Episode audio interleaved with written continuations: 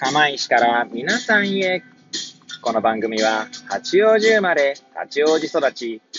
震災の前の年から釜石で働くポンコツの頭の中を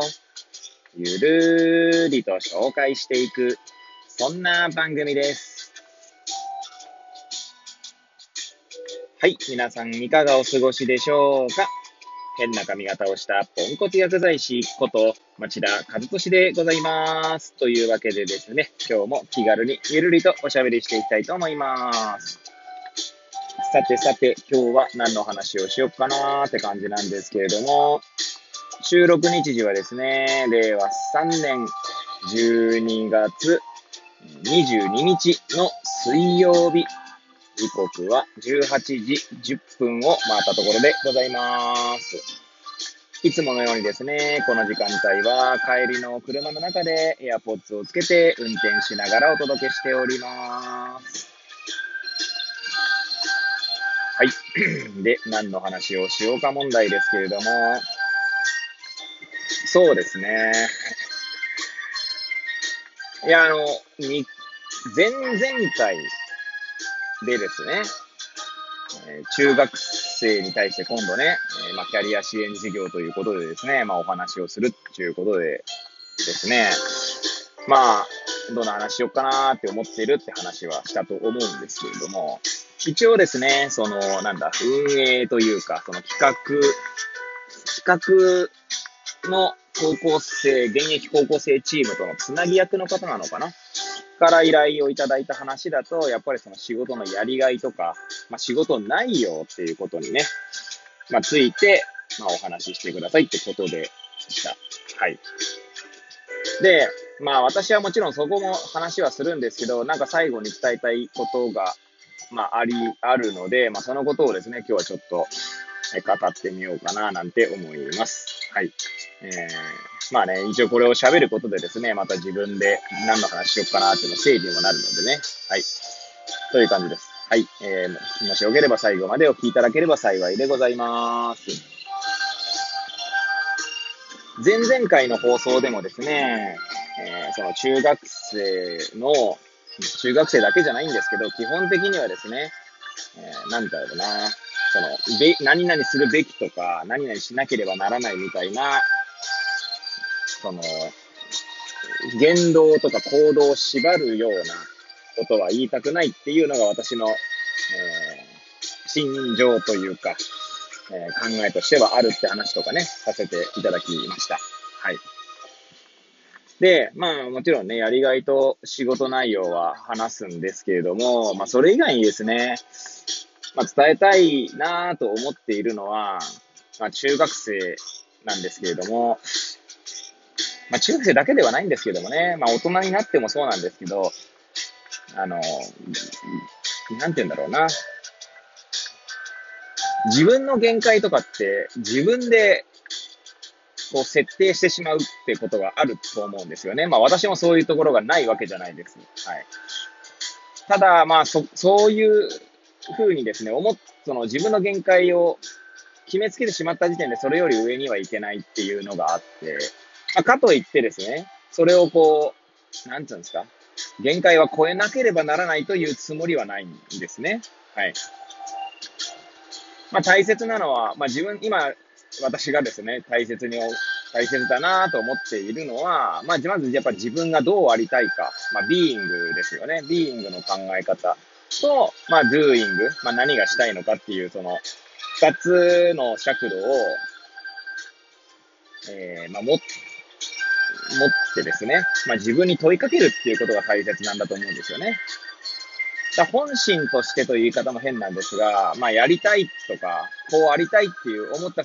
姿にですね、まあ、近づいていくのは必要なのかなと思うんですよね。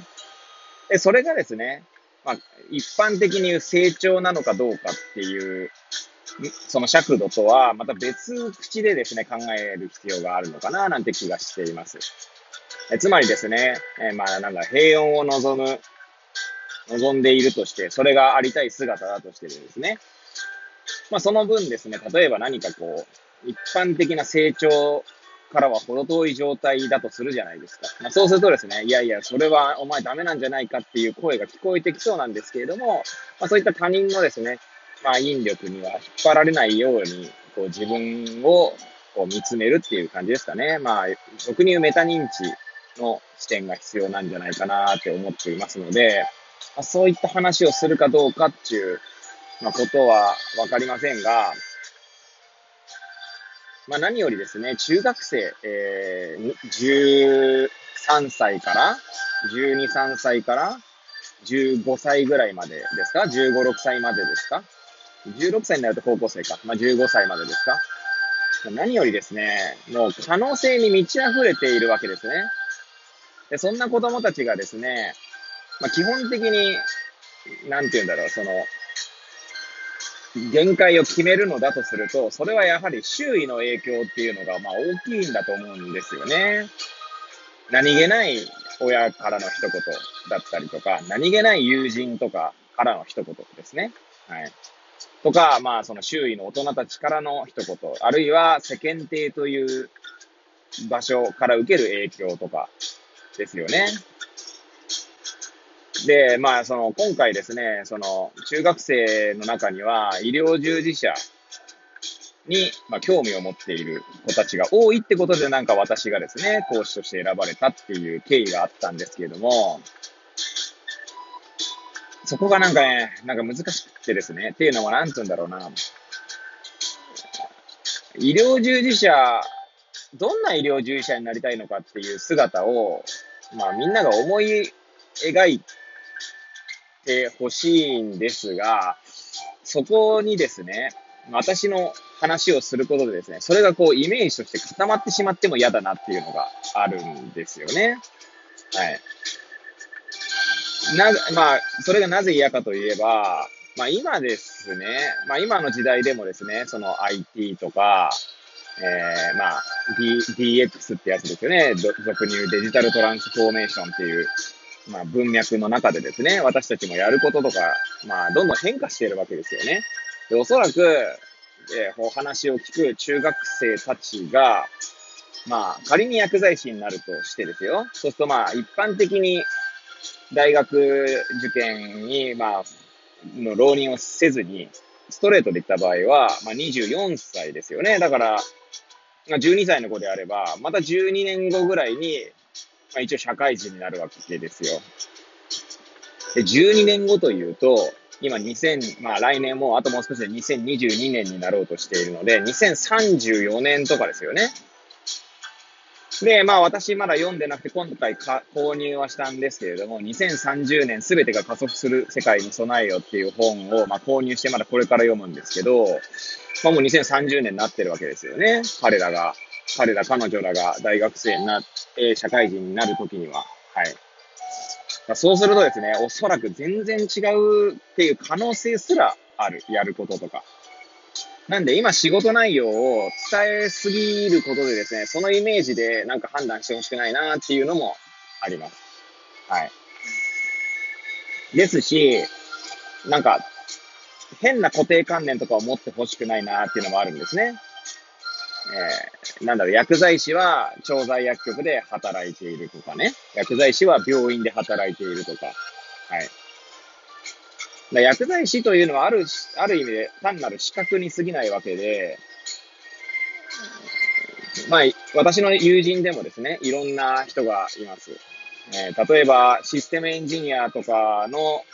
確か経験とか、まあるしそういった知識を持った上で薬局を経営している方、まあ薬剤師ですけれども、もいますし、薬剤師で、薬剤師の資格を持っているけれども、会社を経営している人もいますよね。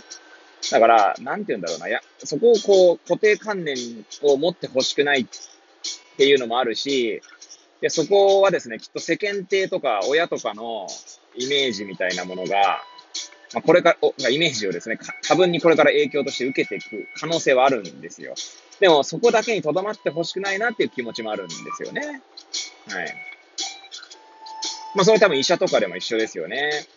医者で、例えば MBA とかも取ってですね、あの、その医療法人を経営している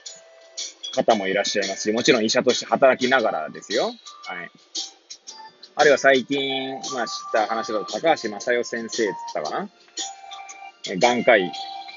でありながら iPS 細胞を使ったですね、その再生医療とか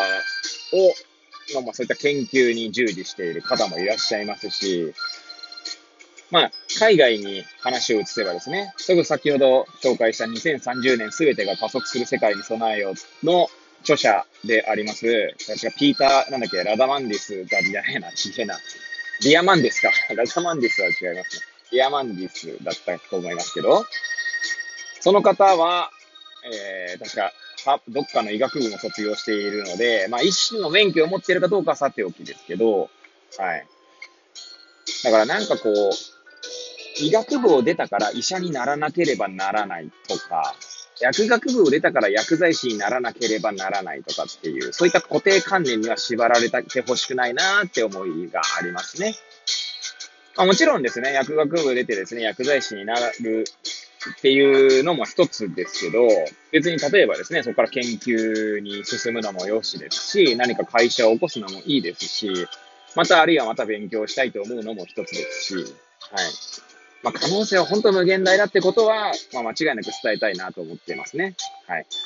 まあ、ちょっと2月までまだ時間がありますので、まあ、どんな話にしようかなっていうのと、あとどういった方法で伝えようかなっていうのは、これから考えていきたいな、なんて思っております。はい。というわけでですね、えー、ぐだぐだと語ってまいりましたが、最後までお聴きいただき誠にありがとうございます。これを聞いていただいた皆さんが、より良い一日を過ごせますように、とお祈りさせていただいて、今日の放送を終了したいと思います。それではまた明日皆さんお会いいたしましょう。